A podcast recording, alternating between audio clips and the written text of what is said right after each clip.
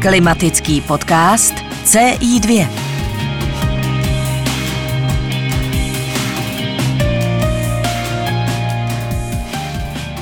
Dobrý den, milé posluchačky a milí posluchači.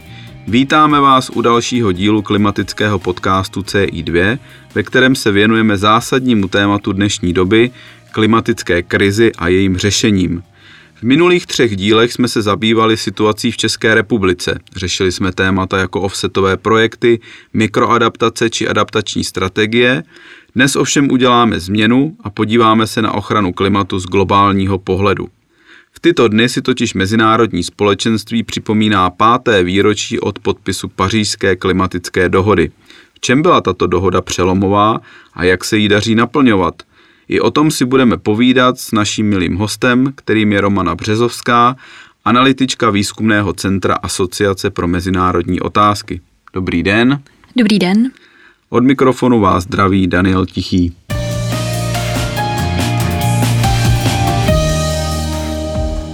K Paříži máte Romano osobně velmi blízko. Dva roky jste zde studoval na prestižní Sciences Po. Jak vzpomínáte na to dění v prosinci 2015, kdy se ve francouzské metropoli konala klimatická konference, takzvaný COP21, a všechna ta složitá jednání na této konferenci nakonec vyústila 12. prosince v podpis zmiňované dohody. Tak jak na to vzpomínáte? Děkuji za otázku. Já jsem teda konkrétně v prosinci 2015 byla v New Yorku, kde jsem zrovna absolvovala stáž ale vlastně ten podzim mám spojený především s přijetím eh, cílu udržitelného rozvoje, ale to není téma vůbec vlastně vzdálené klimatu, protože jedním z cílů udržitelného rozvoje, takzvaným SDGs, je cíl číslo 13 a ten je zaměřený na to, že by všechny ty smluvní státy měly přijmout bezodkladně opatření na boj se změnou klimatu a na zvládání eh, dopadů změny klimatu. Takže vlastně ty cíle udržitelného rozvoje souvisí se změnou klimatu a stejně tak vlastně ten rok 2015 byl průmluvný v tom, že v létě se konala konference k financování rozvoje, takže všechno tak hezky do sebe zapadá, že vlastně v prosinci byla přijatá pařížská dohoda. Ale zpátky k té otázce. A já jsem studovala potom v Paříži od roku 2016 a byla to skvělá zkušenost, protože jsem měla tu příležitost vlastně být učena přímo jako architekty té pařížské dohody a to bylo hrozně inspirativní a vlastně ta celá dohoda se pro mě tak trošku zličtila a najednou to nebyla jenom nějaká slova na papíře, ale skutečně jsem viděla vlastně, jak probíhá proces vyjednávání té dohody a zároveň jsme my mohli být zapojení vlastně do procesu hodnocení té dohody a byly s námi konzultovány různé takové perličky nebo ta hlavní vyjednavačka Francie nás jakoby informovala o tom, jak například během těch dlouhých vyjednávání se snažila každý den si brát boty jiné barvy, aby trochu zlepšila atmosféru, která panovala na těch jednáních a která byla velmi těžká a dlouhá, často do noci. Co to bylo konkrétně za lidi, za ty lektory, pedagogy, kteří vám o pařížské klimatické dohodě vyprávěli a jaké třeba další zákulisní informace jste se dozvěděla, protože jste, jak z toho vyplývá, byla přímo u zdrojů informací, to málo kdo měl takovouhle příležitost a šanci. Ano, v tu dobu jsem ani nevěděla vlastně, jaké mám štěstí a že se tím potom v budoucnu budu i profesně zabývat. Konkrétně jsem teďka hovořila o profesorce Tubiana Lorenz. Ta vlastně byla jednou z klíčových osobností celého toho procesu a hovořila nám například o tom, jak vlastně ty kopy nebo ty hlavní klimatické konference jsou jenom takovou třešničkou na dortu, protože co je důležité, je celý ten vyjednávací proces, který tomu předchází a jak vlastně ta francouzská delegace musela komunikovat s každým individuálním státem zvlášť a zjišťovat vlastně, co by bylo přijatelné pro ten stát, aby mohli tu smlouvu podepsat a aby ji potom jen nebrali jako jenom nějaký zár papíru, ale aby skutečně mohla být průlomová. Tak to nyní s odstupem času, co si myslíte o významu pařížské dohody?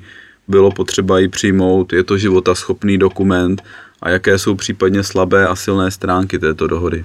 Myslím, že ta dohoda stále je životoschopná a je samozřejmě velmi důležitá.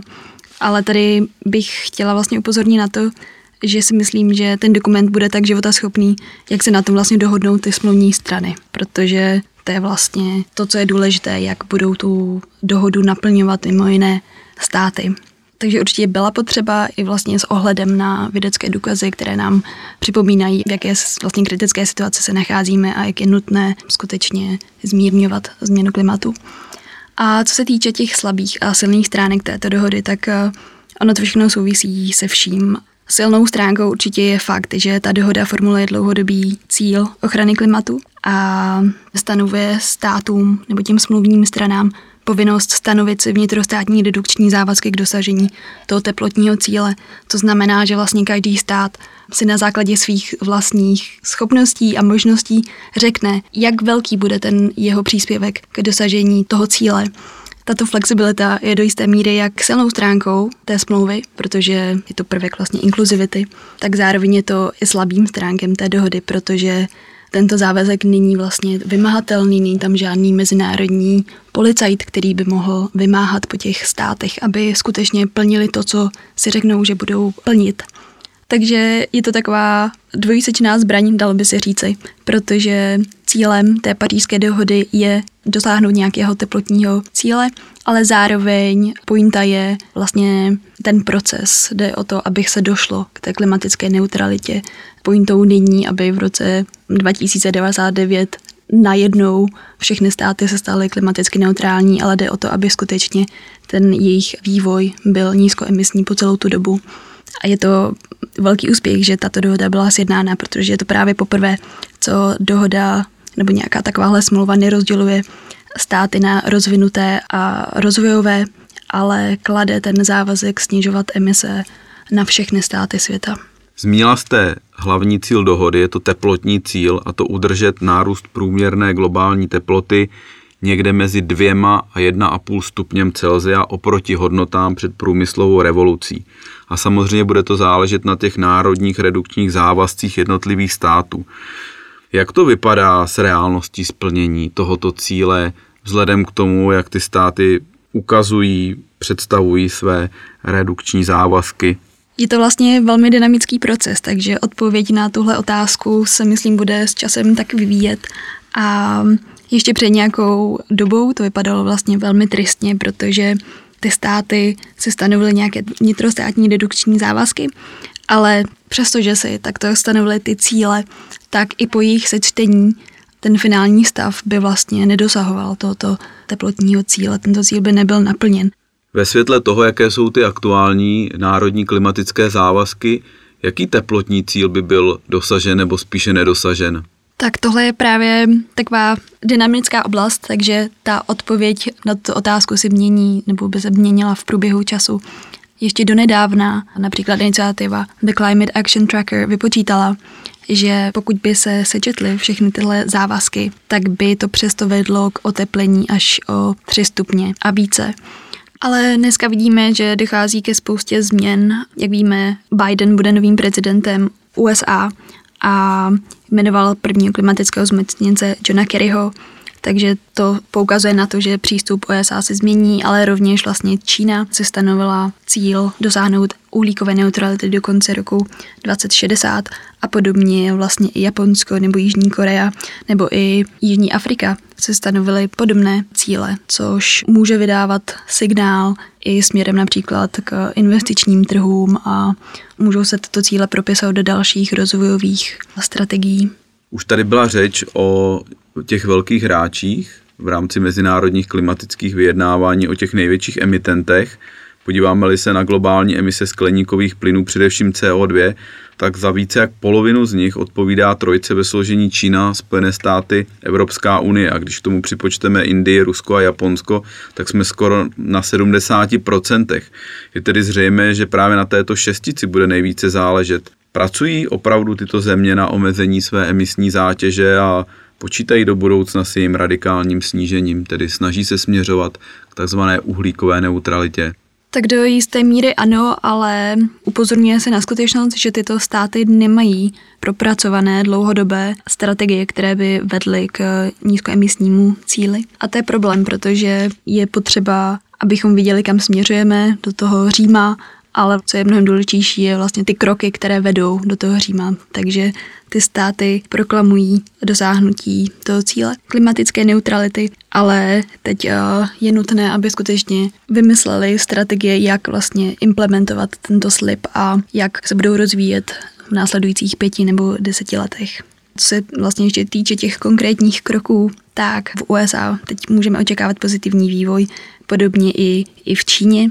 U Austrálie nebo i Saudské Arábie je to pořád nepováženou, ale určitě v Evropské unii je spoustu příkladů toho, jakým směrem vlastně se chce vydat. A to může být zajímavé i pro Českou republiku, protože vlastně s investicemi do nízkoemisního rozvoje souvisí i nějaká možnost České republiky rozvíjet se tímto směrem a efektivně využívat zdroje, které Evropská unie poskytuje, ať už v rámci modernizačního fondu, tak prostřednictvím fondu pro spravedlivou transformaci nebo fondem obnovy EU. Cíle pařížské dohody nejsou jenom ty teplotní. Jaké jsou ty další významné, které byste ráda zdůraznila? Většinou se mluví o tom, že je potřeba dosáhnout toho teplotního cíle, ale vzhledem k tomu, že změna klimatu už probíhá, tak probíhají i ty dopady změny klimatu.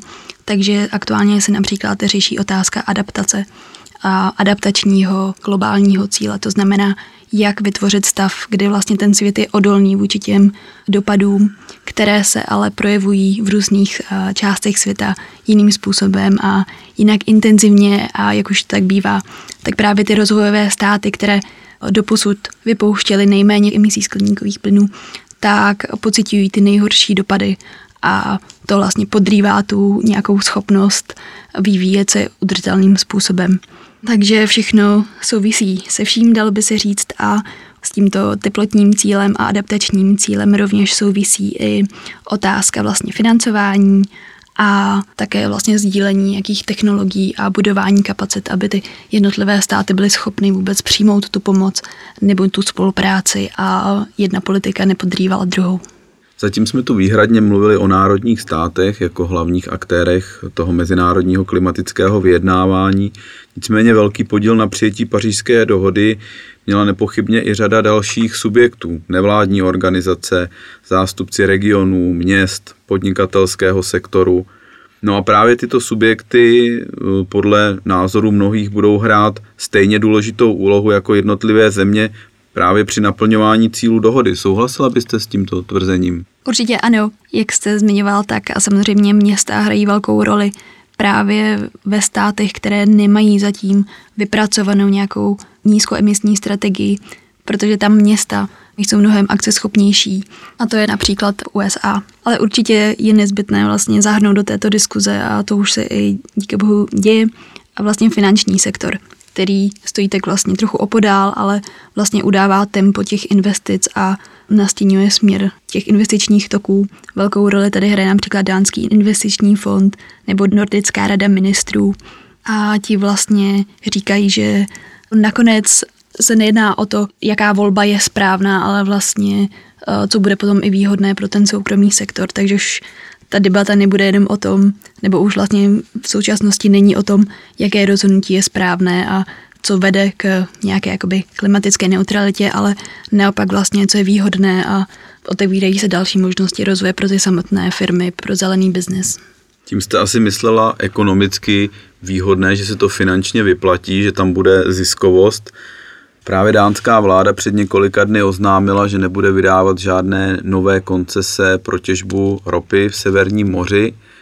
Dá se z toho vyvodit, že například to Dánsko při uvažování o klimatických politikách uvažuje opravdu racionálně a z toho pohledu, že podpora fosilních paliv se již jim ekonomicky nevyplatí a vyložně sází na zelený biznis. Takže skutečně se na to dívají z pohledu nějaké racionality a nemotají do toho žádnou ideologii. Ano, vše nasvědčuje, že tomu tak skutečně je a není to jenom Dánsko, ale i Norsko, teda, které v Evropské unii není. A jsou to i různé investiční fondy v Americe, které, a je to velmi zajímavé právě sledovat, například navazují různé dialogy se svými firmami nebo se svými klienty a projednávají s nimi tuhle možnost, aby se i oni dali na tu nízkoemisní trajektorii vývoje. A dochází dokonce i k případům, kdy například nějaké firmy vlastně odmítají tuto tranzici a potom je deklarováno, že nějaké ty investiční fondy vlastně ukončí spolupráce s těmi klienty. Takže vidíme vlastně docela radikální posun, kdy to téma se stává skutečně důležitým a ovlivňuje miliardové toky. Takže lze říci, že úspěšnost či neúspěšnost plnění cílu pařížské klimatické dohody bude i do značné míry záviset na tom, kolik finančních prostředků se podaří mobilizovat. I třeba ze strany těchto velmi důležitých, mocných finančních investorů. To ano, ta otázka těch financí eh, je důležitá samozřejmě, ale co je taky důležité, je vlastně, jak jsou ty finance využívány. Možná to trochu zase můžeme stočit k té rozvojové spolupráci což je velmi takové ožehavé téma. Tady bych chtěla upozornit na to, že funguje takzvaný zelený klimatický fond, který má být takovou trubkou, přes kterou finance můžou plynout ke státům, které potřebují akutně reagovat na dopady změny klimatu. Ale je pozorné vidět, že vlastně ti donoři si teďka dávají více pozor na to, jak efektivně jsou ty prostředky využívány a velký důraz je kladen i na monitoring a právě evaluaci těch jednotlivých projektů vidíme, že vlastně je velmi těžké zjistit, jestli nějaké adaptační opatření skutečně v budoucnosti bude efektivní, protože ty přínosy často nejdou vyčíslit penězi, takže dochází k velkému posunu vlastně i nějaké metodologii. Pojďme si na závěr udělat takový výhled, jak to vypadá do budoucna s klimatickými samity a s mezinárodními klimatickými vyjednáváními. Letošní klimatický summit OSN ve skotském Glasgowě musel být tedy kvůli koronavirové pandemii odložen, uskuteční se v novém termínu a to v listopadu 2021. To je za nějakých 11 měsíců. Ví se už, Romano, co bude hlavní agendou toho summitu a jak významný prostor tam dostane právě pařížská klimatická dohoda? Ta konference je konference smluvních stran k, k té pařížské dohodě. Pařížská dohoda hraje klíčovou roli. Takými hlavními tématy budou určitě ambice, jak jsme se vlastně na začátku bavili o těch vnitrostátních závazcích, tak státy mají možnost pravidelně aktualizovat tyto své závazky.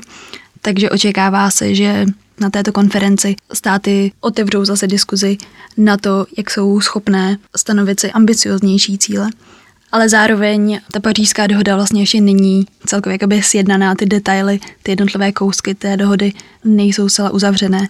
Určitě je známý článek číslo 6 pařížské dohody, který hovoří o mezinárodních mechanismech. Ten klade důraz na to v případě, že by státy chtěly snižovat své emise prostřednictvím spolupráce, ne vlastně na svém vlastním území, ale prostřednictvím spolupráce s někým jiným nebo s jiným státem, tak vlastně jak to udělat tak, aby tento proces byl transparentní, aby skutečně se jen tak někde neúčtovalo s nějakými megatony emisemi, ale aby skutečně bylo deklarováno, o kolik se ty emise snižují nebo, nebo zvyšují. Takže tenhle článek 6 je klíčový, ale zároveň je vlastně důležitá celá ta transparentnost toho procesu, protože v tom vlastně tkví kouzlo té dohody. Není tak důležité, k jakým závazkům se ty smluvní strany zavážou, ale jak transparentně vlastně jsou schopny i komunikovat to, zda se jim tento cíl daří naplňovat nebo ne a proč ne, nebo proč ano. A zároveň díky covidu vidíme, jak je důležitá inkluzivita, protože je to pařížská dohoda, která má spoustu smluvních stran a je nezbytné, aby vlastně všechny tyto smluvní strany se skutečně účastnili toho jednání, aby skutečně seděli u toho vyjednávacího stolu. A vidíme i teď eh, v době covidové, že vlastně neprobíhají ta mezinárodní vyjednávání. A to i z toho důvodu, že my například bereme, že vlastně internet je už skoro lidské právo, ale v některých státech opravdu to připojení nefunguje tak dobře a tím pádem ta inkluzivita je velmi důležitá a tato jednání nelze mít někde na Zoomu nebo na nějaké jiné platformě, ale je nutné, aby se ty osoby skutečně setkaly a mluvily mezi sebou. To téma je velmi široké, změna klimatu vlastně ovlivňuje náš každodenní život, byť si toho jsme nebo nejsme vědomi a vznikají různé zajímavé studie a i o vlivu růstu teplot na lidskou agresi například a vlastně je to téma, které už není nějakým způsobem vzdálené, ale skutečně je tady mezi námi a otevírá spoustu otázek, ale i příležitostí. Tak to byl v pořadí čtvrtý díl klimatického podcastu CI2. Věnovali jsme se v něm pařížské klimatické dohodě a naplňování jejich cílů. Téma jsme rozebrali s analytičkou AMO Romanou Březovskou, které tímto děkuji za účast. Děkuji za pozvání. A vám posluchačům děkuji za pozornost. Od mikrofonu se loučí Daniel Tichý s přáním klidných Vánoc vám všem a také s konstatováním, že další zajímavé příspěvky k ochraně klimatu najdete na našem webu klimasemění.cz nebo na stejnojmeném YouTubeovém a Instagramovém profilu. Naschledanou. Tento podcast vznikl v rámci projektu Klima se mění od informací k akci. Jehož realizátorem je obecně prospěšná společnost CI2. Projekt je spolufinancován Státním fondem životního prostředí na základě rozhodnutí ministra životního prostředí.